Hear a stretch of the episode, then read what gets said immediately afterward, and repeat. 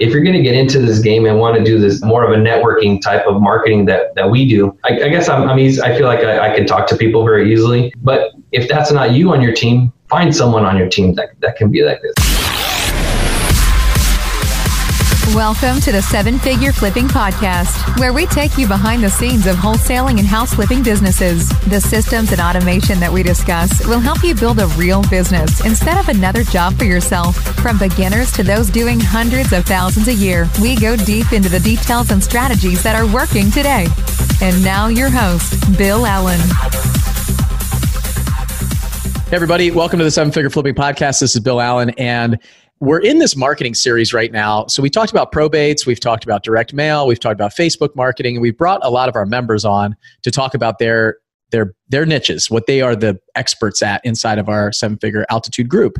And today I've got somebody on the podcast who it hands down is the expert on just networking. And I don't want to say network marketing because a lot that usually gets a bad connotation, but just networking with people and and using all the free channels to drive traffic and leads to his business. And he's built an insane business off of primarily networking and referrals, which is amazing. I remember when he came into the group uh, in San Diego last October, he didn't really know what he had. I know Mike Simmons kind of helped him realize the kind of business model that he had and what was so great about it. All of us paying for marketing, we just pay so much money and the prices are going up and up and up. And I know this series that we're doing on marketing right now is all about what's going on in your business right now, where you're struggling. And a lot of people are struggling finding leads. And that's why we put this together. So I wanted to bring him on the podcast to talk about how he's getting deals in probably, arguably, the most competitive market in the United States right now without spending a lot of money on marketing like everybody else. So um, I, we were on a cruise on the cruise together, the seven figure flipping cruise that we did, and we did this pop up session with him late at night, and it, it I got all the feedback forms after the cruise, and it was hands down the most popular session that we did, period. About half of them said that was the session that they got the most out of. And I think only half of them were there. So, pretty much 100% of the people that were at that session said that Jesse's presentation was the one that, that was most valuable to them on the cruise, which is just amazing to hear. So, what better to do than reach out to him right after the cruise and say, You got to come on the podcast? So, Jesse, uh, without further ado, I want to just introduce you and give you a chance to tell your story a little bit. So, this is Jesse Trujillo. Hey, Jesse, how you doing? Hey, Bill. Yeah, thanks for having me on. I appreciate that. Yeah, I, hey, I'm I'm thankful that uh, for, as busy as we both are, I can't believe that we were able to hop on a podcast in like a day or two. So this is really I, amazing. My my luckily I have an assistant now, and she made it happen. Because if you would have asked me by myself, I probably wouldn't even know what date to give you. Yep, and that's that's the same way for me. So it's good because we're outsourcing some of this stuff and those right. those those smaller tasks, those detail things that we hate as entrepreneurs and visionaries, right? That's true. So why don't you tell everybody that's listening a little bit about yourself? I know you have a pretty interesting story going through the last real estate crash and everything. So uh, I think that's really valuable for them to hear. Okay. Yeah, I'll just start off. I mean, um, I really started um, flipping by accident, um, which which kind of started with my sister. I was going to UCSD, studying to be a doctor, um, going pre med, and my sister was at San Diego State to be a teacher. She graduated, um, you know, while I was in college, and you know, she was we were living at our parents' house, and she was about to move out, and she said, "Oh, you know, I'm graduating now. I'm going to go get an apartment." And I threw out the whole the old saying of, "Hey, you should buy, don't rent." Without really even knowing what that really meant. To be honest, I just kind of everyone says it, so I just said it. And she said, "Well, I racked up my racked up my uh, credit cards at San Diego State, and you know, I'm pretty sure my credit's not the best, so you know, I, am pretty sure I can't do it." So I just said, "Hey, if I figure it out, and if I, you know, kind of find a way, would you be willing to to do it?" She said, "Sure." So kind of just on my off time as a hobby, I kind of learned how to fix credit, kind of um, we kind of you know repaired her credit with little things that were off, and and paid stuff off, and uh, and by the time I knew, we got her, you know, her, her score up, connected with the lender. You know, they kind of kind of showed me what what loans were. I didn't even know. You know, I had no clue what a mortgage was, and just uh, we got her approved. Um, then we we found there was an open house and there was a, a, a condo by a three bedroom condo by my parents' house, and we went. We made the offer. We got it accepted. Um, got it closed and I just know when we closed, I think I was more excited than she was. I was just, it was like a rush for me that, you know, it's just awesome to, to know and that she got into it. And actually she rented out two of the rooms and she was paying like three, 400 bucks per month, you know, for, for a condo that she owned. you know. So it was just a rush for me to get that done. And then by the time I knew it, I said, hey, if we could figure it out, how do we, uh, you know, if I can get you more more rentals, would you be willing to do it? And she said, yeah, if you could figure it out, go ahead. I'm busy with my with my teacher, you know, being a teacher and stuff. So um, sure enough, back in the day, uh, it was 90, it was like 90, 99 when um, the last couple of FHA foreclosures back in the day um, were around and we got our little studio here in San Diego. And by the time I knew it, I started buying, started buying one her every couple months. I think we got up to like 10, 10 or 12 rentals. And I was me being the, the brother that got her into it. I kind of got, became property manager, whether I liked it or not. And just with schooling and everything, it just got really busy. So I remember one point I just told her, hey, I can't do it anymore. You know, we need to either go get a rental, you know, a property management, or you got to sell them. And she just kind of looked at me and she said, ah, just go ahead and sell them. Well, what we didn't know, right, is that the market went up. So when the market went up, you know, we started selling these things, and I started seeing the money that she was making. I was like, whoa, that's that's something there. That's a business right there.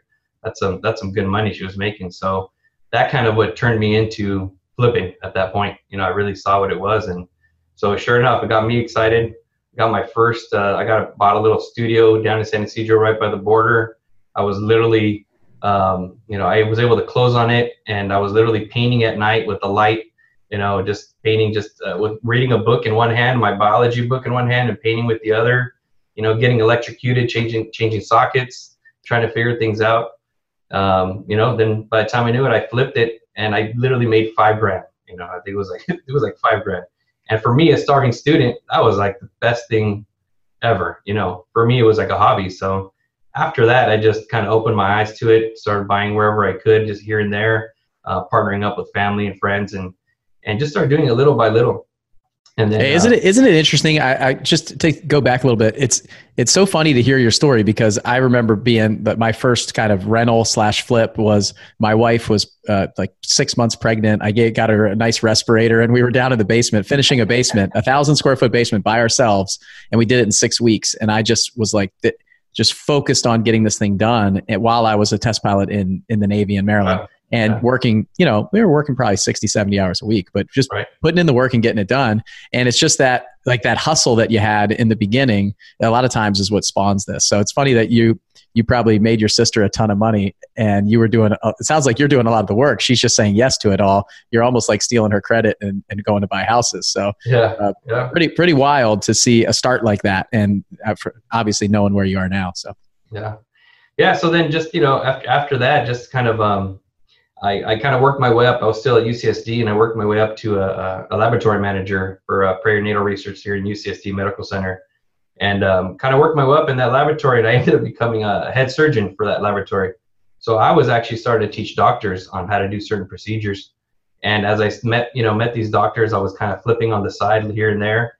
And um, three doctors came to me on different different times as we became friends, and they really said, darn Jesse, man, if I could do what you're doing right now with these houses, I would I would not have been I, I would get out of being a doctor. Like I, I wish I would have been doing real estate instead of being a doctor. And it really resonated with me because obviously, don't get me wrong, they said we love doing what we do, you know, it's helping people, but it said it's not what it is anymore. The insurances, the bureaucracy, this every the red tape, you know, you want to help people, but sometimes you can't. So it's it's not what it is anymore. And it's funny how three three different doctors that I worked with kind of told me that on in different ways, but at around this around the same time, and it really stuck with me. And I just I just remember looking like, darn, do I want to keep going with this, or do I want to do something that I'm passionate about?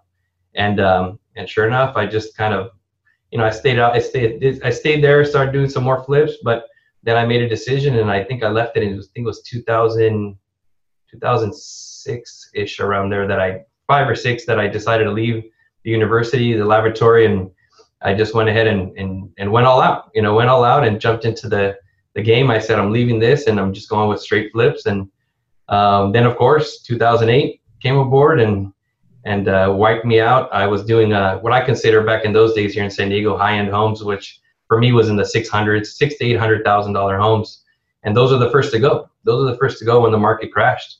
So it literally left me with zero negative negative money in the bank, and it was just like it was it was crazy. Like literally, I uh, I, la- I look back and I remember escrow calling me one day, and she said uh, I think it was Countrywide or one of the big banks that, that went under that, that that exact day.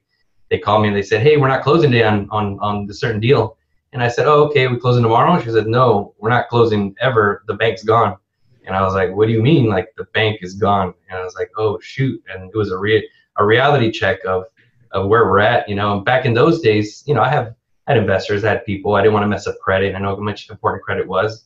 And I'm pretty sure a lot of people that a bit that went through it understand that we didn't even know what a short sale was. I had never even heard of a short sale, you know. So looking back now, if we knew we know now, I probably would have short sold everything, got rid of everything, gave deed in lieu, you know, just just just got rid of it because what I did, I did, I did, and I can look back and be um, be honest with myself and know that I I probably did the wrong thing, but I was trying to do the right thing in the aspect of I was paying the mortgages, so I was paying like 50 grand in mortgages per month, still trying to figure out what to do with these properties that were at the end of the day that weren't worth anything because the market had dropped so much so I kind of was using all my profits, everything I had saved, everything I had done to keep these property, properties. And at the end of the day, I ended up short selling and foreclosing, foreclosing on a couple of them. So it ended up being one of those learning lessons in life that, you know, I left myself with zero money in the bank, you know, left my, left nothing really to, to our family. And, um, you know, you met my wife and, and, uh, we, we had just, we, we had just had a baby, you know, we just had a baby. We literally went to go live in her parents' garage, a converted garage, and uh, we we literally sat down, looked at each other, and I just told her I can go back, study, be a doctor, or I can go for real estate again, figure it out. And she just kind of looked at me and she says, whatever you want to do. And I said, all right, I'm going to go for real estate. So it took me, you know, like it was 2008, between the two years, 2008, 2009, I was trying to figure things out, you know, as most of us were. And um, I found a deal. I found a deal in 2009 I flipped it and made a 60 grand. I made 60 grand profit. With that 60 grand in 2010, I was just, I said, I'm never going to go back to these high end properties. I'm going to deal with entry level homes because that's where I feel, obviously, that's where I have more buyers at. And, and especially here in San Diego, that we've got a huge military presence, that we have VA buyers.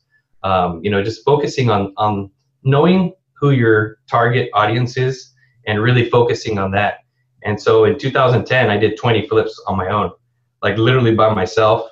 Uh, maybe a little bit of help with my dad that you know I was pulling my hair out, just help you know asking anyone who can help me out, and and just started going with it little by little. And and what started happening was I would go to these properties, call these agents, and uh, I had no money. I mean, I, I had some money, but to do all these flips, I really had no money left in the bank. Like I was I was I, I had to be really penny pinching everything I did to be able to do as much volume that I was doing. And and what I did, I just started talking to all these agents, and I'd go meet with them, and I and I'd win them over. You know, win them over, not in a not in a way of, of taking advantage of them, just win them over. That I'd just be upfront with them. Hey, I'm going for this. I'm not going to back out. I'm not gonna.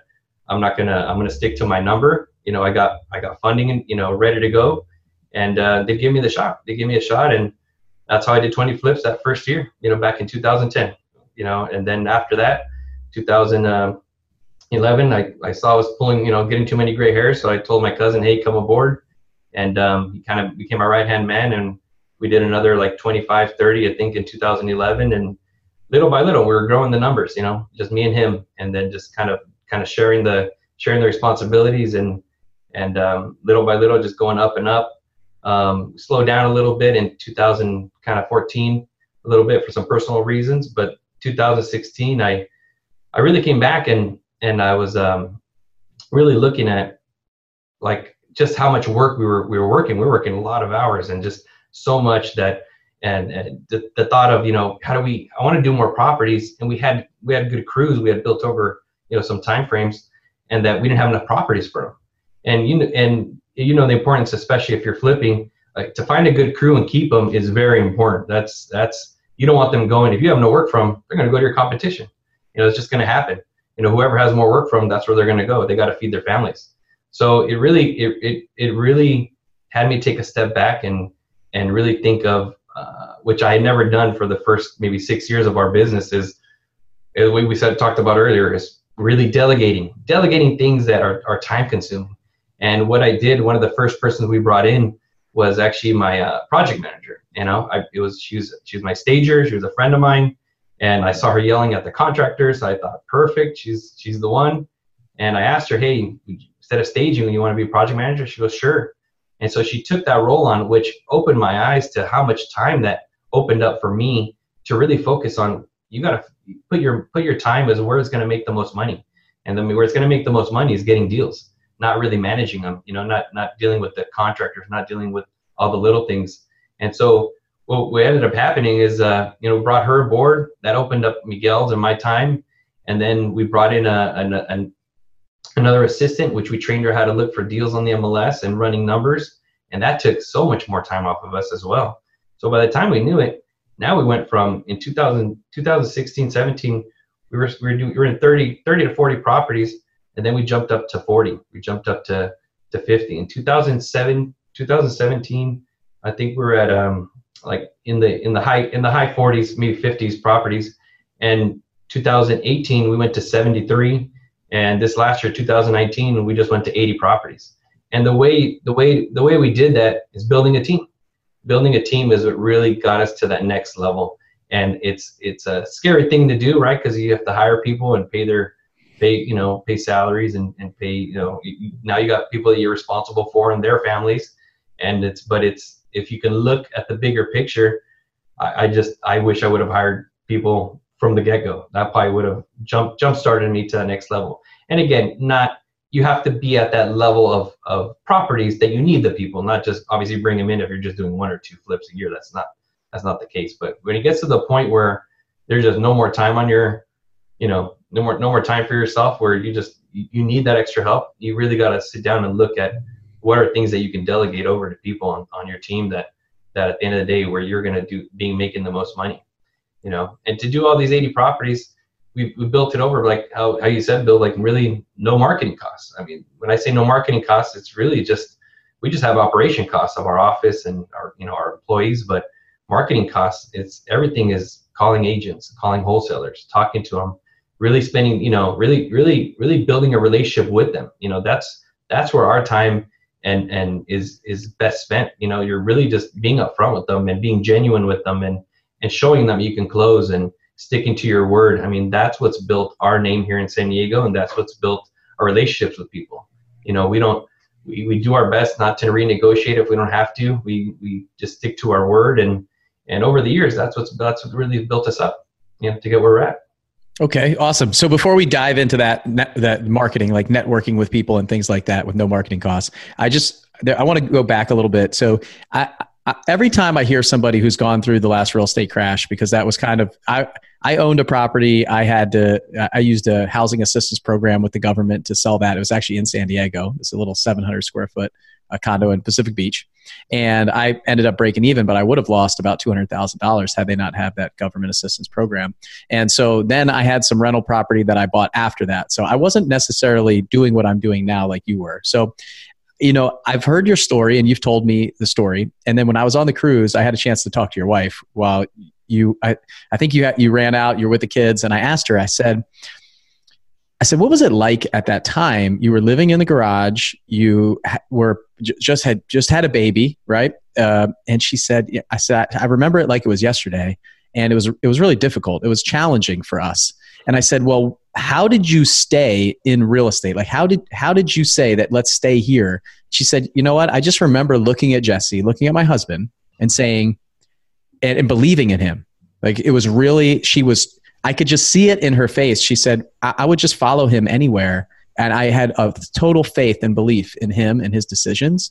And that was incredible to hear from a spouse. Like having a support uh, network like that, having support like that, where she just she knew that she had all the confidence in the world in you. It was just amazing to see that from the cruise and the relationship that you guys had together and your kids uh, on the cruise was just amazing. So I wanted to just share that conversation with you because I think I would want to know that I had that. I'm sure you know, you know who you have in your corner, but it's really cool to see that and see that support that we need as entrepreneurs when we're going through those really tough times because our job right now as business owners and entrepreneurs can be challenging all the time. It's high stress. We get paid really well. We have the opportunity to build a business and make money, but it's you know on the back of some of the stress that we go through and some of the things that we do. And we're the one you know uh, heavy is the head that wears the crown. A lot of people say, and uh, I think it was really cool to see that in person for from your wife and your kids frankly your kids just being proud of you and and all the things that happened on that cruise but i want to ask you a question before we move on, what advice would you give to somebody who's going through hard times like that? Because not just necessarily the real estate crash, but right now, it, it, even if we're in a good market like we are right now, people are going through something, a challenge, difficult times, things that's really testing them as individuals. So at that time, what do you think it was that helped you, and what kind of advice would you give to somebody who's going through something like that? It's it's it's again, like you said, it's definitely one of those life changing moments because I mean it's the hardest probably hardest point in your life. You know, we, we had we had nowhere else to go except for up. You know, and and knowing that, but really like it's I knew I had an uphill battle, so it's really just sticking to it. And for me, you know, obviously I did 20. For me to buy that first one in 2009, remember I had just had all these foreclosures on my credit. I just had I had just lost everything. I mean, I had to go to hard money lenders and say, hey, I just lost everything, but can you lend me money? Like, you know, you got to remember, I mean, you, you, you just have to make an effort to find a good deal because, right, in our business, the good thing is doesn't matter where your credit is in as a flipper you know i mean it, a lot of the times it doesn't really matter. It's all based on the deal. So if you find a good deal you will find a lender that's going to lend to you. And knowing that i think that was in my head I had to get the whole like you know feeling not feeling sorry for myself, but just knowing that my credit was ruined, that I really had a bad track record at that point because I thought I lost you know because I foreclosed. So I I kind of felt to myself like man I I did I I didn't do it correctly. You know I failed. You know and getting over that and really thinking and really looking at the bigger picture that maybe maybe you want to consider yourself you failed and you foreclosed, but then I really took a step back and be like man maybe a a fourth of the country had same thing happened to everybody you know? So it wasn't just me and really getting over that mentally is what really helped me get to that to that really breaking point of knowing you can do this. Find a good deal. If you find a good deal with that alone you'll find just and maybe two or three lenders will look at your past and let's say no but you keep looking. And i remember i kept looking i kept looking and i found this one lender and and they lent to me and they just after that they just saw what i did with it really quick and i and I built my reputation just really quick with them with that. Uh, right after that, I did 20 deals almost with that whole that lender that whole next year. Why? Mm-hmm. Because they just trusted. Me. They saw my drive. They saw I was upfront with them. I, I didn't hide anything from them. I was being very upfront. I mean, but everything I buy, I was buying at a good price. So just know that doesn't if times are tough right now, you just got to really focus on finding a good deal. If you find that good deal with enough equity, you will make money. I mean, we all know like the saying is right where you're you, you make money on the purchase because when you buy it right, you're gonna you're nine times out of ten you're probably gonna sell it and make money because you already know your numbers. So just be smart about your numbers. Buy buy a good deal, and with that, little by little, use that money, use that profit, keep some you know keep your even after like we made all that money, I still stayed in the garage for I think I think we stayed in there for like a year, you know, a year or two and we did that on purpose because right i mean i learned from my, or what happened in the past. You know you gotta gotta build up your reserves. You can't you can't just all of a sudden make this money and go spend it all and then you end up with nothing again. So it's it's really being money management i believe is is very important um, when it gets to to the point where you know you're you're down and out and maybe you know and and, and really working hard and and there's not a lot of money coming in. So it's money management but really spending that time and learning how to find good deals. I think that's really my my biggest my biggest point that I can point out. Cool. So it sounds like, you know, even though in the midst of failure, having confidence in yourself. So I wrote down two words for you confidence and determination. Like right. you didn't lose confidence. It sounds like it didn't shake you. And then I think we go back to that, you know, you, you surround yourself with people that are supportive. The, you know, the average of the five people you spend the most time with. And you had, from what I saw, you had a rock solid support network that would go to battle with you regardless of you know what you where you wanted to go. They were going they were going to go with you. So it was really cool to see that. So confidence and determination. And but so before we move on to the networking i want to um, just kind of recap some of the things that i pulled out some takeaways from your your story. One was if you're a flipper entry level homes are what jesse has recommended you're doing. First and second time home buyers probably in that in that early stage uh, entry level homes. You can get bit on those high end uh, properties number two knowing your target audience goes right into that like who are who is your product for? It's a supply and demand business, right? So where's the demand coming from in your world? And me as a wholesaler, same thing. I got to know who my target audience is. Am I selling to developers? Am I selling to uh, Airbnb buyers? Am I selling to flippers, landlords? What does it look like? And all the different neighborhoods and different leads that we get changes. So if I know my target audience, then I know where I should go out and look and market and what doors to knock on to get those deals. Number three is delegating. So very, very important. I harp on this all the time. He said, Jesse said, where will your time make you the most money? Like I think about that all the time. I'll hire somebody to come in and I expect them, I expect to make about four or five times their salary back by getting my time back. I'm basically buying my time back with their salary and then building a team you talked about and which I, which I absolutely love obviously this is that's really big for us and you were building a team even before you kind of came in and found us uh, which is you know it sounded like you had an awesome you you saw it you knew exactly where you needed to go. You were able to go from 20 to 30 to 50 to 73 to 80 and then um, i mean that's kind of where we bumped into each other was right around 2019 where you kind of came in and you were already doing a lot of volume which is uh, which is amazing to see. And the team that you had you were definitely one of the the top dogs just coming into the group which is you know doesn't usually happen. It's usually somebody who's moving up inside the community. So Let's talk a little bit about that, uh, about networking for deals. You, I think we've left people in suspense long enough. You said, I don't have a marketing budget. I actually don't spend any money on marketing. And everybody probably like crashed their car or uh, just dropped the, like a 45 pound weight in the gym on their foot. So yes. what does that look like? Like what, let's just give them the goods. Like how can they, how can they do that? Because I mean, marketing costs for us are just going through the roof. They've doubled right. for us year over year. Yeah. Well, I mean, it's, and it's, um, you know, right? I mean, we, it's it's almost like a simple simple process, but a lot of us just don't do it. You know, and it's really about um, getting yourself to a point where just knowing how important it is, and just seeing um, the power of really just being a genuine person and just really just going out there and talking to people. And I, I kind of mentioned on the cruise, like one of the things I told everyone is if you're going to get into this game and want to do this like a more of a networking type of marketing that that we do um, it's very important. I mean i i, I guess i'm, I'm easy, i feel like I, I can talk to people very easily a lot of the times but if that's not you on your team find someone on your team that, that can be like someone that that likes to talk to people that that that they start talking about real estate and they can't they can't even close their mouth because they're just they're just so excited about it. You know have them on your team or yourself and just talk to these agents. You know, meet as many agents as you can. Um, that's I mean, what's the cost in that? There's it's just time. I mean, that's that's your really that's your true cost is time because you're calling these agents, you're going to meet with them, um, you're going to the REIs and, and just talking to people, talking to wholesalers.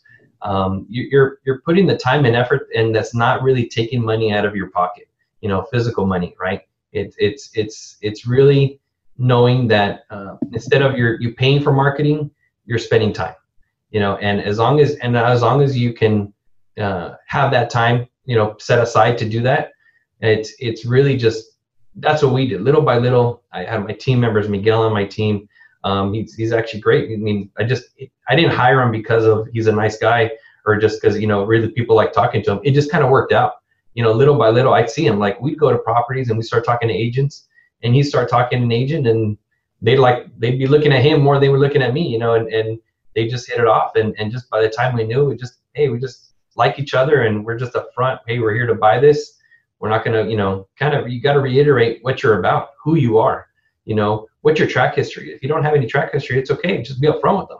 Hey, but like but let them know that you're there to work with them as a team to get the deal closed. Because for us, it's agents and wholesalers, right? They're the ones who we are networking with they're the ones who bring us the deals. So put yourself in their place. You know, really ask really ask yourself when you're when you're talking to them, think about if you were in their place, what what are the what are the type of people that you would want to work with if you were them? You know, you want to work with someone, you know, they're they're they're working off commissions a lot of this time, you know, especially agents. So they are are commissions and their other biggest thing is they live off of referrals. So if these sellers that they're working with, if they do a bad job, if they if they go into escrow and now they have all these fallouts or people ask for price reductions, they're not looking good to their clients, you know. So and that's in the back of their head, and it's it's very important to realize that and keep that in mind because what can you do to help them keep their relationship look good to their clients because that's going to make them more money in the future. So really keeping that in mind and going to them and helping them understand that you're there to help them look better. You're there to help them to close on time, to keep their promises to their seller. Uh, that's, that's huge. We've seen it. We've seen it time and time again where agents really will come back to us and really say, you know what, Jesse, thank you. Like you really, we look good to you. Made it so easy. You made it something like just an easy flow. Your team and everyone you have just is is great to work with, and and and you made it so seamless. And I can tell you, we get we get these agents coming back to us with deals without us even having to reach out to them. Like now they're coming just to us because why? Because they know if they come to us, their client they're they're going to look good to their client because they know we're going to close it. So it's little by little building those relationships, you know, here and there, here and there. I mean, we're doing 80 flips now, and it's it's taken us, you know, almost 10 years, you know, 10 years to get where we're at. So it's it's definitely something you're going to grow little by little. You're not going to grow it overnight. You have to build your relationships. Like it's like leads on the other side where you're nurturing leads, right? But you're this one you're nurturing your relationships with agents and wholesalers. Like show them what you're about, stick to your word, and little by little you're building your your your reputation with all these agents. And guess what? Now they're going to start referring you to other agents, you know, in their office. You know, they're they're little by little word gets out that you're the one to go to, and you're not going to go in there and ask for a price reduction you're not the one that's going to go in there and play games and not close on time. Like you have to have everything set and ready to go. That, that I do feel is very important to, to one of the biggest things that I made sure is knowing that I had financing ready to go, that where I put my money where my mouth is, because that is huge. Because if you say I'm going to close in seven days, close in 10 days, close in two, whenever, whenever you're saying you're going to close, know that your lender is going to close on that time. Because I can tell you, the moment you start closing after the date you promise, your word goes out the door. Like your your reputation's out the door. They don't believe you anymore. Like, oh, he just said that just to lock it up. Like so it's really making sure that you have that that lending side set up before you're you're going you're going and opening your mouth to these agents and promising something. Whatever you promise, you just got to stick to your word. We bought properties. Like there was actually a property this year that you know, it was an agent we know. He does a lot of deals, and we know he's he's. We want to stay on his good side. We literally went to the property. We we valued it wrong, you know, and and me and Miguel looked at each other, and we just said we're still going to buy it. Because for us, that rep, I mean, we're probably going to break even, so we're, we're kind of okay with it. But I, my point is, that's how important these relationships are. Like sometimes, I mean, with the volume we're doing, we could do that, right? But it's it was it's a decision that we had to make. We could have canceled on him. We could have said, hey, you know what? Sorry. I could tell you if I would have canceled on on that deal, he would never send us another deal again. He would never. I mean, by nine times out of ten, he would probably would not trust us anymore. So, and even if he did, you would have lost a couple on the way for sure. Oh, like oh, he would always question uh, that that relationship in the future. Right, right. So it's it's little things like that that you really have to you're putting them you're putting them a little bit in front of you you know a lot of the times. You're, you're really looking out for their best interest sometimes before yourself. And and and it but again do things the smart way you know do your numbers up front have your lending ready.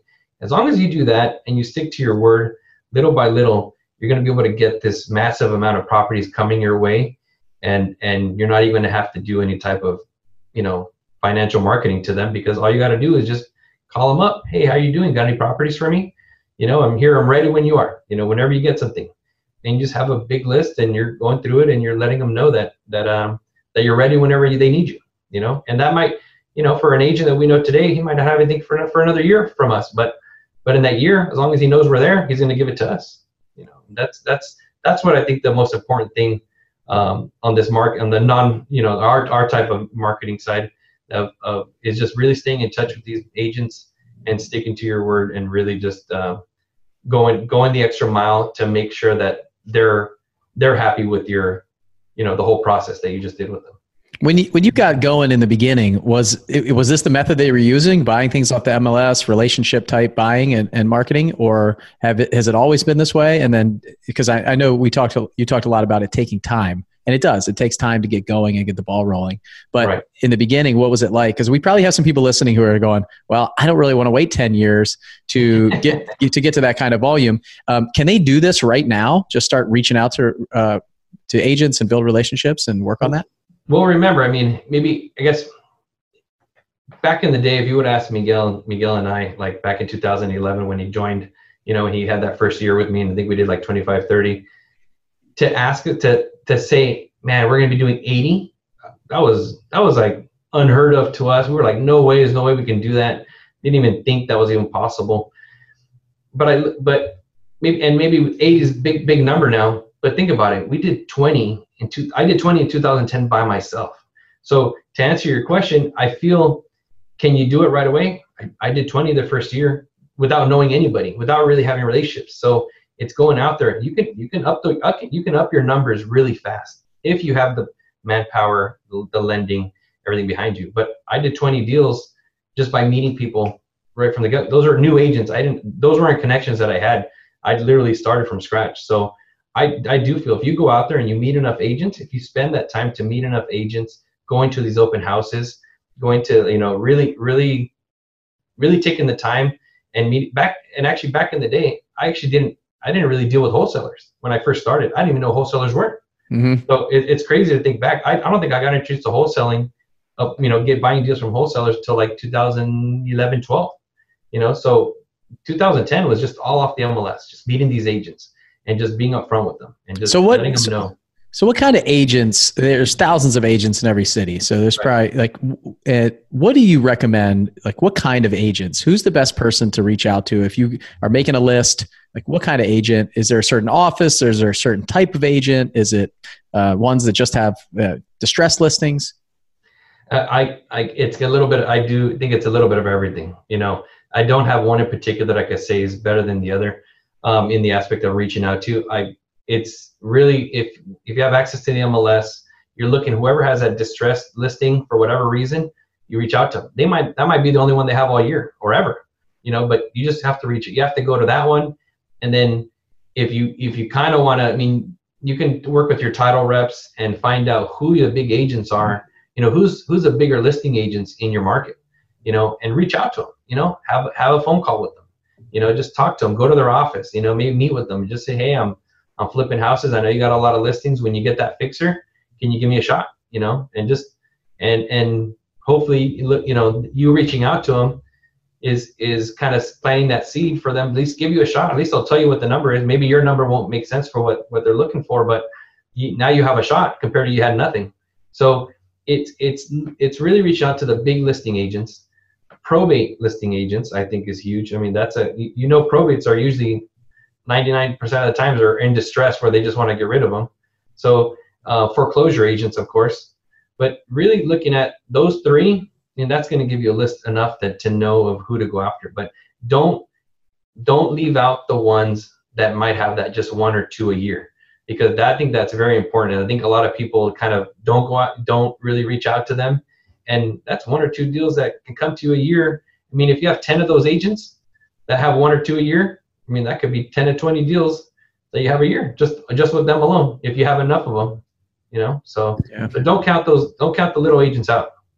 Yeah, and one thing that I see with these agents is a lot of times we're going there to try to get something for us, to get something, right? And what I'm hearing Jesse say is if you go in to add value to them, to show them how you can help them, and this goes for any business, frankly, and relationships, is if you go in with a servant mindset of how can I help you, then a lot of times when I think back to this, I remember these bigger listing agents that have a bunch of foreclosures and stuff. They're just super busy and they don't want to talk to you. They know they got hundreds of investors knocking on their door, right? And they can't, they don't know you as an investor from anybody else. They don't, when you they get an email, they've probably been screwed over by so many before who haven't done what they said, and it's given them a sour taste. When you start performing, like Jesse's talking about, this is where you build your momentum.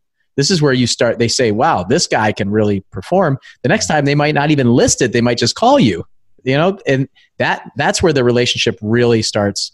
You know, you add fuel to that fire because as I'm listening to you, I'm going, I, you know, I don't really do this very well. But I just Tuesday, I got a message from an agent who I've never heard of, didn't know, who got my information from someone else who does know me and said, Hey, I, you know, this is a veteran who owns this house.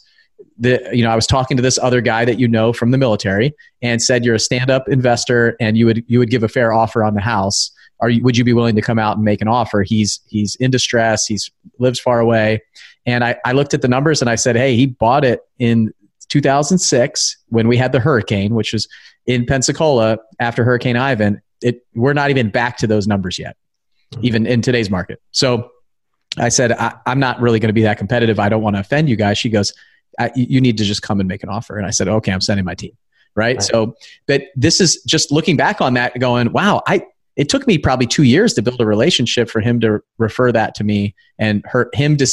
I just can only imagine what was said at that lunch or that breakfast or that email about who I was to have somebody who has no idea who I was eh, send me a message the way like the one that I got. And we're planting those seeds, and you just got to kind of water those relationships and keep building off of them. And your reputation will precede you. And what your reputation is, is exactly what Jesse's talking about. Sometimes it's buying a house where you ran the numbers wrong, and but you're going to perform and do what you say you were going to do, even in the face of potentially losing some money. I, I'll go back to the time where working with my my lenders, I had a house that we lost we lost a lot of money on this house. I ended up as a company losing seventy thousand dollars on this deal, but my lenders made about somewhere between forty and fifty thousand dollars. So we really only lost twenty if you took that money out, right?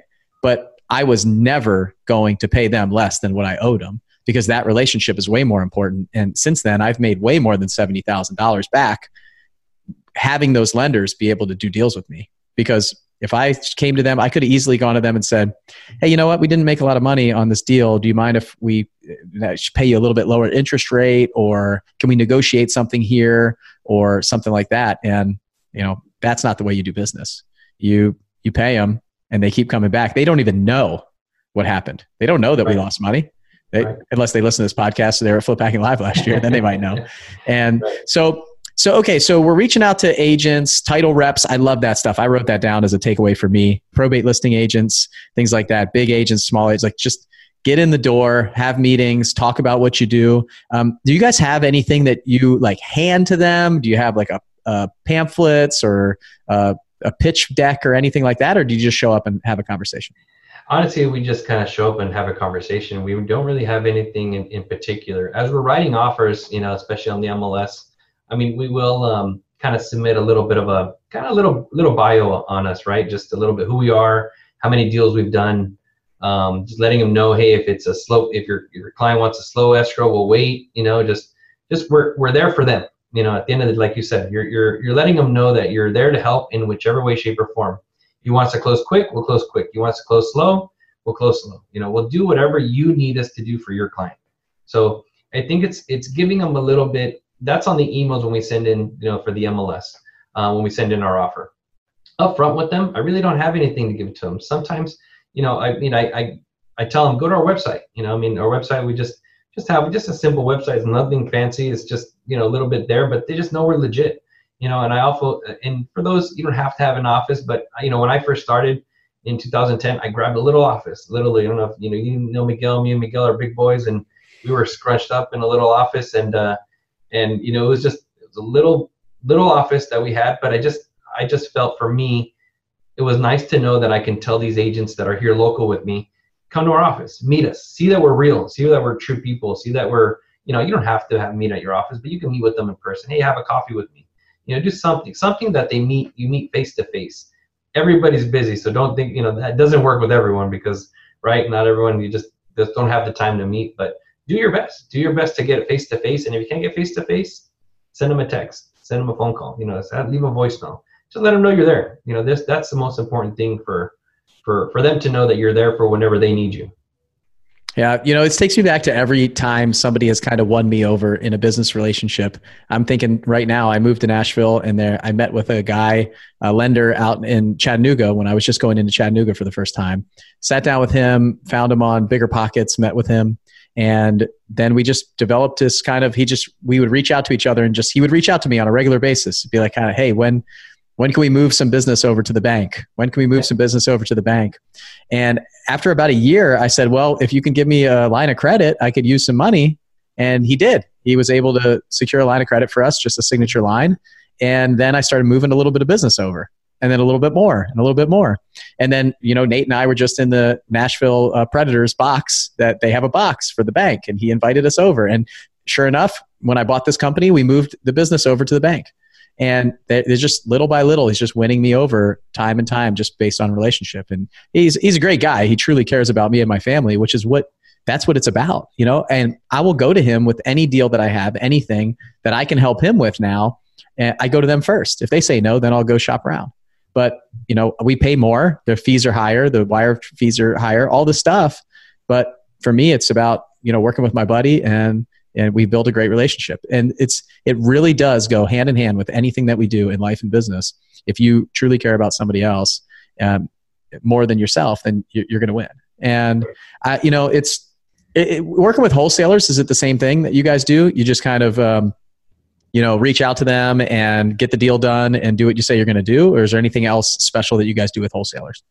I mean, you're you're a wholesaler yourself, Bill, so you kind of know. I mean, who, what kind of guys do you want, you know, to have in your corner when when you pick up a deal?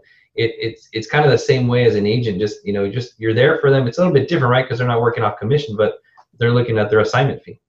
We don't care whatever the assignment fee is. If we give them a number that works for us, and kudos to them if they make you know 50, 60, 80 grand on that assignment fee, I'm actually happy for them. That's I I I give them a, you know props. I'm like, man, that's great. I mean, that's awesome because guess what? You won, I won.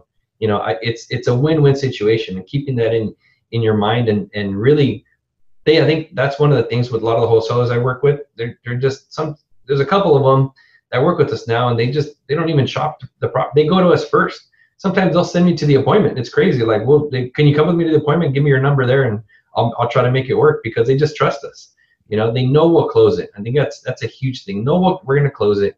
We we don't try to nickel and dime them. We we go we give them a number that really works for us and we're not trying to break the bank or even look at what whatever number they're making it's really just giving our personal number that works for us as a flip you know whatever your company number is you know we all have different different profit margins that we want to make and if it works it works and if it doesn't it doesn't and actually a lot of wholesalers they respect us for that because we get you know deals thrown at us daily from wholesalers. And you know, some of the numbers don't work you know and it is what it is. And it's really you, you at the same time you want to you want to build these relationships but don't do something that's out of your out of your business model. Like if the number doesn't work that they're selling it at don't buy it because you just want to build a relationship. That's not the way to do it. We we go and we actually a lot of times they give us a number and we're under and we just tell them the number we tell them why we tell them what we think the ARV is and we give them a reasoning and we let them know and I can tell you, we've actually gotten quite a bit of deals from wholesalers that come back and say, hey, I'm actually going to try to get a price reduction to the number you need, you know, to make it work. So it's it's I think they respect you for at least giving a number and letting them know why. You know, give them have give them an understanding of, of why you're where you're coming up with that number.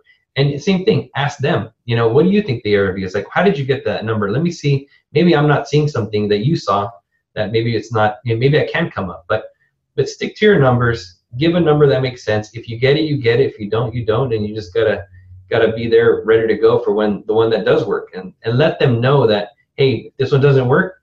Keep in mind on the next one. You know, that's a that's an absolute absolute gold nugget right there. So you guys need to rewind about a minute back and listen to what Jesse said about making an offer because I'll give you from the wholesaler side. Sometimes we send out a deal and it's crickets or somebody wants to look at it but people will go out there they'll run their numbers they'll walk the property and then they'll just ghost us or they'll respond and say i'm not interested.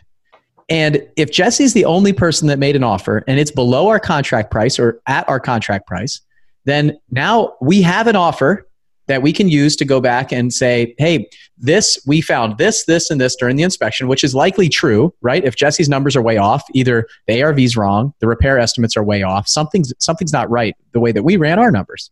So maybe maybe you saw something that we didn't and there's a cracked foundation or there's a, a roof that needs to be replaced that we didn't put in the budget that we didn't think it needed to be replaced and we can go back and say hey look our numbers don't work here and make an adjustment there's a couple things that we've done as a company before I've had people who were at our contract price and they made an offer.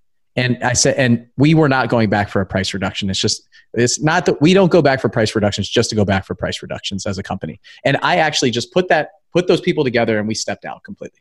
And they did a deal. And I'll tell you what that flipper did, or it was either a flipper or a landlord. I still, it was about a year ago. He sent us a check. It wasn't a lot of money. It was like 500 bucks. Sure. It was like, hey man, I really appreciate you doing that um, this is a stand up job. Most people wouldn't do that. They would have just said, canceled it and said no. And we did the right thing. I mean, that's that's the right thing for both parties, right? The right thing for the seller, it was the right thing for the flipper. And it's a symbiotic relationship. It, it, us as wholesalers, if we can't add value to the marketplace, if we can't make it easy on a flipper to find a deal, to we do all the negotiation, we bring it to the table. All you got to do is sign the paperwork and wire the money. That's my my company. I say, look, guys, the way the reason we get paid is because we add value to this transaction. If we're making it hard for the flipper or making it hard for the seller, we're not we, we're not earning our paycheck today. So that guy should be able to sign his name and wire the money, and that's it. They should there should be no problems, no issues, and make it smooth. And for for a flipper, I think it's the same thing. If if you're wiring in your EMD, like your non-refundable deposit, you're you're all good. You're showing up to closing. You're communicating back and forth with us. I love that. There's plenty of times where I've taken a, a slightly lower offer because I know the person, I know they can perform, their financing is in order, they've done 10 or 20 deals with us before, and I'm willing I'm not willing to take a risk on a new person with a a hard money lender that I've never heard of or somebody who said like we don't know who they are, there's no references, all that stuff. I will always fight to make as much money as possible on our deals, but there are times where we have 10 or 15 offers just like the MLS like you're talking about. And I'm looking and going, ah, there's a red flag on this person, there's a red flag on this person. This is a known quantity. So it's not the it's it's the best offer. It's not always the highest offer. The right. best offer is somebody that I know it's going to go through. So making an offer if you walk the property, you run all your numbers, and you're a flipper or a landlord or somebody work with a wholesaler, and you don't just send in an offer, like you won't offend me. You're not going to offend us. Send in a number. We could just say, never mind. But you did all that work. You came up with your number that works, just like Jesse said. If you don't send it to that wholesaler, you are losing deals. I promise you that. One in ten, one in, one in five, they're going to hit. There's going to be, a, they're going to come back to you and say, hey, can you still do that? Right. Maybe it might be two months, it might be a, two weeks, it might be three days, it might be right away. It's like, hey, that actually works for us. Always, always, always make an offer because you might be the only one who did. And I think that's the biggest gold nugget that I wrote down to hopefully share with you guys that are on the call or on the uh, podcast because you guys are out there and you're putting in all this time and effort and energy just to say, ah, it's not for me. I mean, that drives me nuts. I tell my team, like, they didn't send an offer. And I tell all the flippers, anytime I speak at a REIA or speak at an event for somebody, I say, look, let me tell you the backstory as wholesalers. Like we just want offers, just make an offer. And I think that goes for the MLS too. The agents sometimes they just want something to bring to their clients sometimes. Like this thing is sitting on the market for a long time, it's stale. Get throw it, give them a number. If it works for you at that number, then do it. Just like this one that I'm going to, uh, our team's going to today. Just take a look at it, and we got to make an offer. And if they're offended, sorry, you know, right. it's we might be the only one who made that offer. Yeah, no, I 100% agree with that. That's that's that's one thing on on both sides of it, like the wholesaling side and the MLS side. I tell my team, like you're absolutely correct. You already spent the time and effort into running numbers. Throw them a number. If we're way off, doesn't matter. Throw them a number. Send in, especially on the MLS side, send in an offer. You never know. We actually get, and I don't have the percentage, but we actually get quite a few deals that we send in on the MLS that either it goes into escrow, right? And and and all of a sudden we get a call back a week later and said, hey, these other guys are playing games with us. Guys are price reductions. They're they're doing this. They're doing this, this, that. But it's because we sent submitted our offer. It doesn't matter if we were way under what they were asking that they came back to us. If we wouldn't have submitted that offer, they would have never came back to us. They would have either one put it back on the market, and maybe they would have gotten you know you would have been. A lot of times they come back to us without even relisting it, which that's a great thing to have because now your competition, you know, you're you're you're they're not putting it back on the market where they can open up those doors again and show it to everyone else. They're just going right back to you. But if you don't write that initial offer and keep in touch with them, you know, just because it goes in pending doesn't mean the deal's done. You know, you got to follow that deal until it is sold. Don't give up. You know, we get a lot of deals by keeping in touch with these agents. We tell them, hey, you're an escrow. We know it. We hope it closes. If it doesn't, our offer that we sent into you it still stands. We're ready when you are. In case you need us, we're here. And I can tell you, we've gotten quite a bit of deals of just agents calling us back and saying, Jesse, is that offer still on the table? Yes, it is. You can still close it at that time. Yes, we can.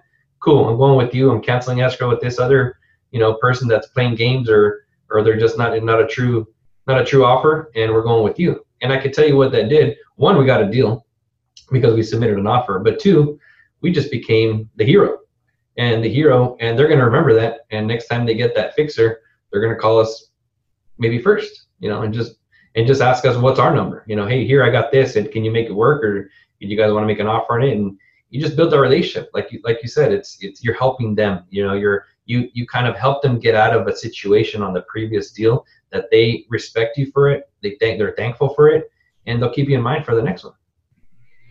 So I just got off a call with uh, Chad King, so my sales manager, the um, and you've met him a few times, and Nate Johnson, my COO, and we got a deal that that a guy's 1031 didn't go through.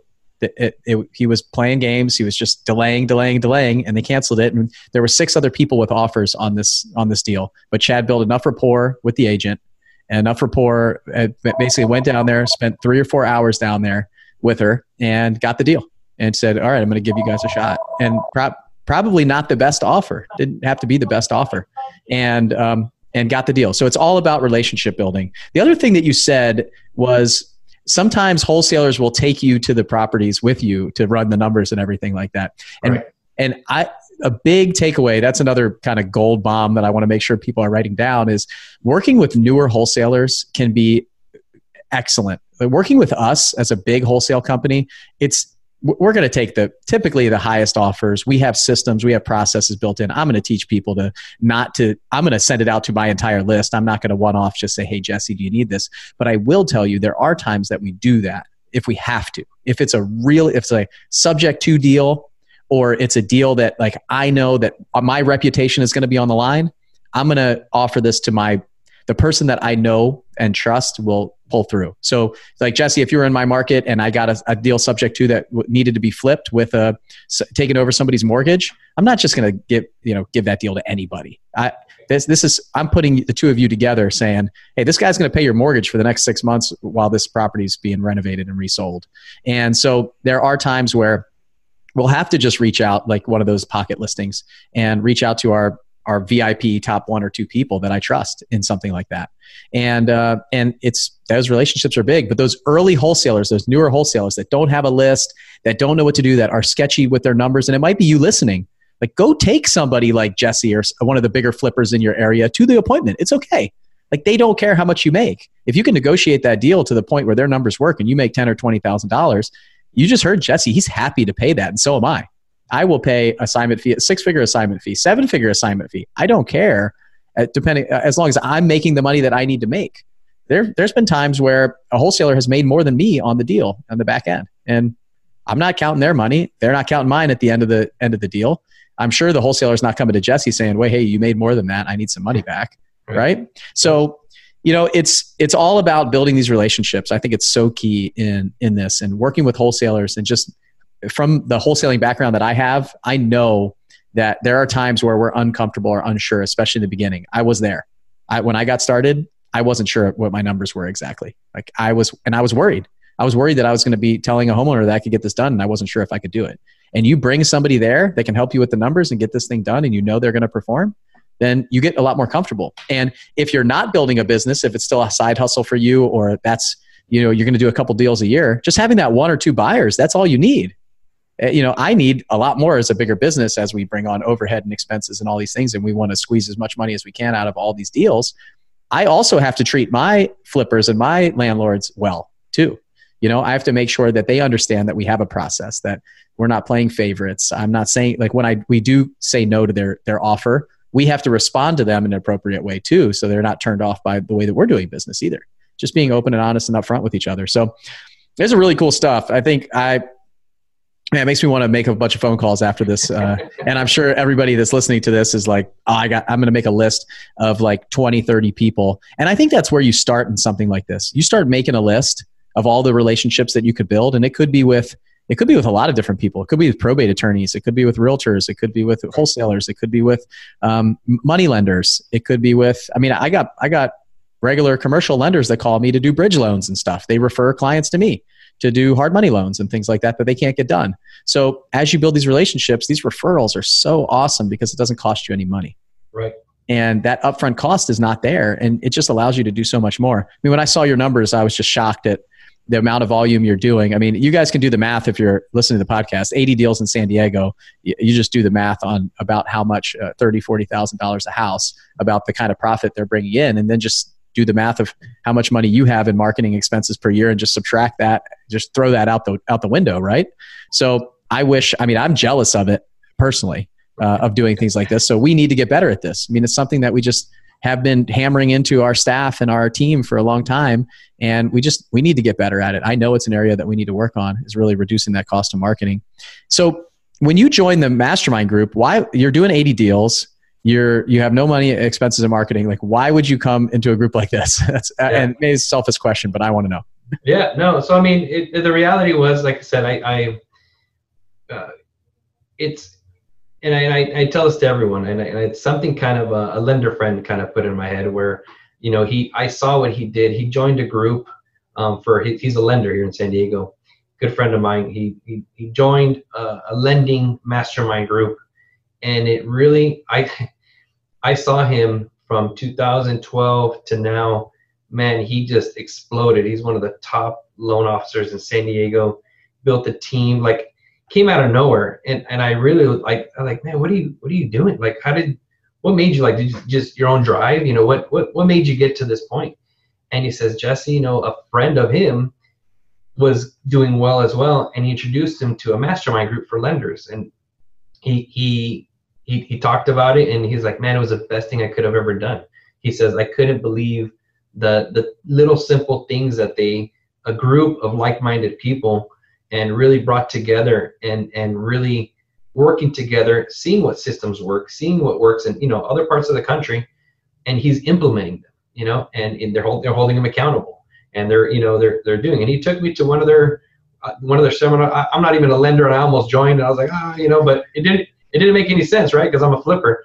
So it really opened my eyes, and that was literally maybe September, I think September of, of this last year so I kind of came back. I came back pumped, and I'm not even a lender. I was like, but it just there are a lot of nuggets that I took from there that I should be implementing, you know, into into my into my core values, into you know my business, and it really like you know I I've been you know known about seven figure for a while, and I just right you get to a point where like oh I can do I'm doing okay like you said I'm doing okay by myself. I don't you know what I need Why I don't need anybody, but it really installed where it really kind of goes man well I'm doing 80 flips. What if I could do 100? What I could, what if I could do 120, 100, 200 with the same amount of business techniques that I'm learning, and and and get to that point where I'm not really killing myself in my time, but I can build it with the team and see how others have done it. So it really attracted me to know that this group mastermind was really just for flippers and wholesalers, and so it it just kind of was one of those things where maybe on the side that we're doing, we're doing okay but I could still perfect it more. You know, obviously we can it can it can jump us. Maybe instead of doing 80, maybe I could do 100. You know, just with what we're doing alone. But with the other thing that I wanted to do, I've always been wanting to get into direct marketing, and I've ne- I don't know anything about it. You know, obviously you watch things on, you go you know things on YouTube and, and different people, and, and it just knowing that I can join this group.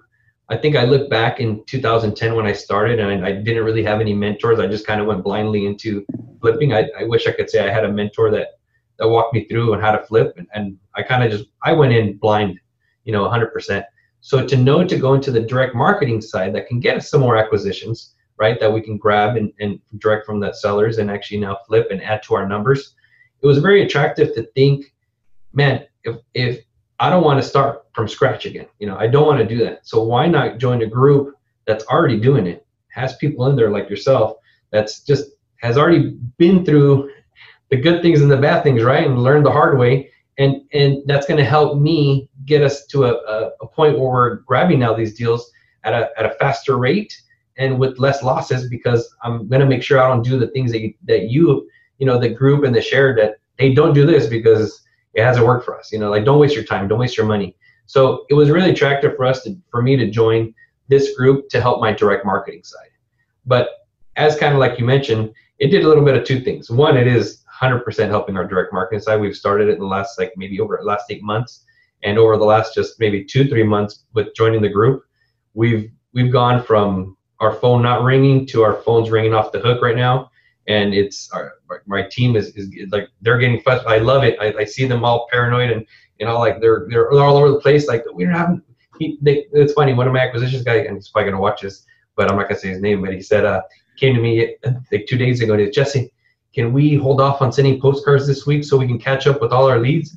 And I said, No, no, heck no. And that's that's that's a great. I would love hearing that. Get ready for more. Here they come. You know. So it's just it's a great feeling, and I know we've gone to that point now where the phone's ringing. We're going to appointments, and we're really having our, our lead list is growing like exponentially right now, and it's all because of things that I've gotten from the group, things that I've gotten from different people from all over the U.S. of you know everyone's specialty, cold calling specialty, the text messaging, the postcards, little tweaks here and there that I would have never have known unless I joined this group.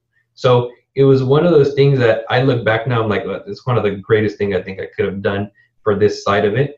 But but not only did it grow my direct marketing side, which I think it's going to help us grow very quickly here, but it also it opened my eyes, like you said, to what I have already in place. I had no one to compare it to. I didn't know anything. You know, I, I here we are thinking. I mean, me and Miguel were thinking like, oh man, we're doing okay and stuff. And then we really look at the big picture. And we're like, oh shoot, we're doing a little bit better than we thought. And and it really made us take a step back and really look back and say, okay, we got something good. How do we make it better? The little things that we picked up from the group already that we are thinking on the direct marketing side, we're going to actually implement on our existing business, which is going to help it grow on its own. So, in that long-winded uh, answer, that's kind of my my reasoning to join the group. And and and and, and like I said, it's it's definitely been a, a good thing at the end of the day. Well, I, will say we're happy to have you too because you add a ton of value to. I mean, you saw on this cruise the kind of impact that you had on all the members, and you know, for me, it was very, very, very similar story. You know, uh, but when you're not doing a lot, the changes seem massive, right? And when right. you're doing, you you already have a high volume business and you're doing really well. What I see now is my what I get out of it is just even a small change doing that much volume is pretty massive. Yeah. If I can change my business by 10%, I mean, that's $300,000 a year in increased profitability.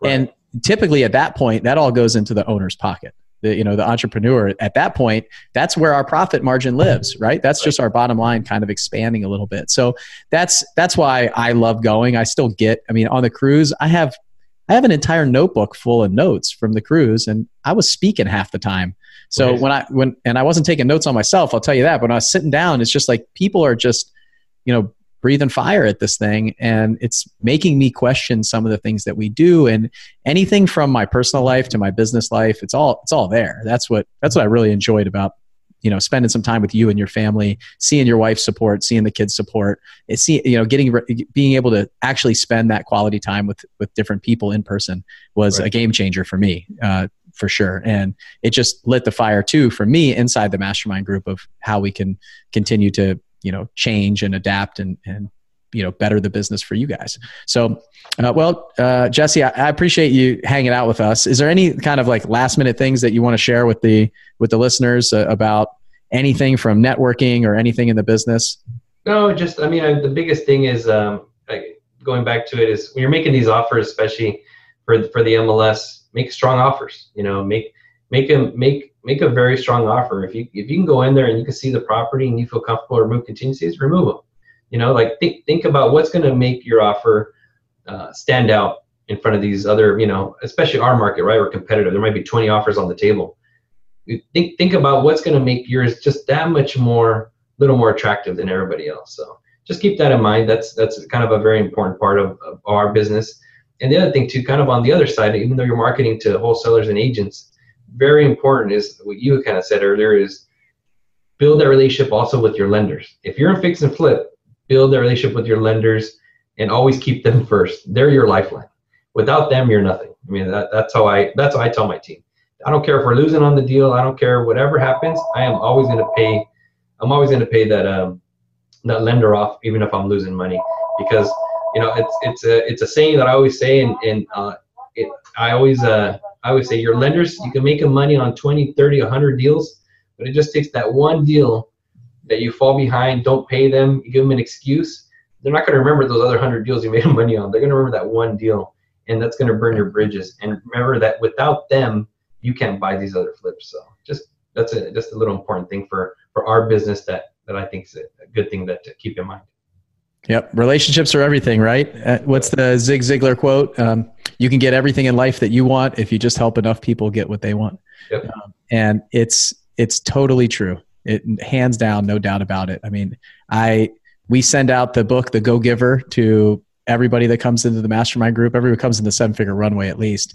And it, I, I absolutely love the five laws in that book. It's just all about you know are you adding more value than you're receiving in payment? Are you taking care of others? You know how many how many people are you serving today? All of these things be outward facing instead of inward facing. It's exactly what we're talking about here. So if you guys haven't read that book the go giver by bob burg i highly recommend you read it. I read it once a year at least. It's a phenomenal book. Quick read. It's a fable. Um, you can read it really fast but it's I, I, absolutely love that that book and the concepts through it. It's exactly what we're talking about here. It's just relationship business, and that's what it is.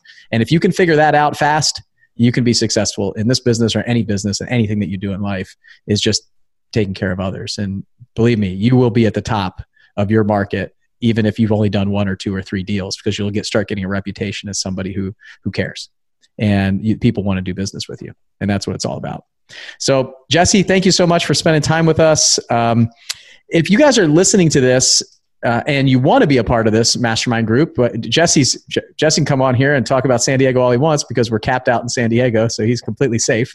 And uh, so we do have a cap on our on our marketplaces now. So we put a, a limit on how many people can come into the seven figure altitude group in each market. So that way we can openly share, we can spend time with each other. We don't feel uncomfortable with a kind of competition or anything like that. And um, so we have an event coming up in Atlanta in just a couple weeks after this comes out. It's going to really exciting. We're going to put everybody in one room. And you guys heard, you know, Justin Silverio, you guys heard Stephanie, you guys heard Jesse on the podcast. And these, we talk about the average of the five people you spend your most time with, the Jim Rohn quote. And these are the people, these are my people. These are people I get to spend my time with. These are people Jesse gets to spend his time with. And it's cool because I have about a hundred of them, you know, at these events. So it's really incredible people that we're just having a great time. I know you guys have been hearing about the cruise, and I probably will never stop talking about it because I had such a good time. But everybody came off of that just saying, I have a great network, I have a great tribe. And so we're always looking for somebody who fits what we're doing and that we fit what you're looking for too. So if you guys are interested, just go to sevenfigurealtitude.com, the number sevenfigurealtitude.com, and you can fill out an application. Uh, our enrollment director will reach out to you and see if it's a fit. And if it is, then you want to check it out, then come to Atlanta, join the group, do whatever. You know, we got events that come up, Atlanta, then Flip Hacking Live, and all of these things. But the first step is just if you're looking for this, it could be you're a flipper, you're a wholesaler. The seven figure altitude group is the only one that we're accepting applications for. And it's, um, you got to be doing volume. You got to be doing $200,000 a year, consistently doing deals. We can't just drop a new investor in there. It just wouldn't be, it wouldn't be right for, for us to do to take their money and it, you'd just be way out of your limit, your, um, your depth. So we will be coming out with something else for some of the newer investors soon. Um, I'm working on that right now, but for now, if you're interested, sevenfigurealtitude.com and you can check it out. Join one of our mastermind meetings, come attend, check us out in Atlanta, and spend some time with us. So, and then Jesse, you and I will see each other in May in Turks and Caicos. We have an awesome event planned there. So there's only about I think there's about 20 of us going. So that's going to be a really really good time to dig into I think the details of that really high level stuff that we're doing. So I'm excited about that. All right, my friend. Thanks for spending some time with us. And um, man, I always I always enjoy talking to you. I, I actually have a page of notes here that I have to send to my team. So they probably hate when I do this. Bill, thank you for having me on. I really appreciate it. Like I said, thanks again for all your help as well. Yeah, you're welcome. I'll uh, I don't know. See you soon. I had a great time on the cruise with you and your family. Tell your wife and, and kids that that I said hi, and I hope I hope you uh, thank her for that incredible story that she told. And you got. I will. I'm gonna have to go buy her something tonight. You go, better go buy some flowers or something. Yep, and and you just say that you were thinking about her, and you heard a great story about uh, that support. I mean, I tell you what, that I was just um, in awe of the support that you have there. It's really amazing, and uh, and it's just yeah, you guys you guys have a, a beautiful family. It was really cool spending time with you. So. appreciate that. All right, Jesse, I'll talk to you soon. Thanks, Bill. Appreciate Bye. it. Thanks for listening to the Seven Figure Flipping Podcast with Bill Allen. If you want to grow and scale your house flipping or wholesaling business, check out more insider tips and strategies from the nation's most successful real estate investors at sevenfigureflipping.com.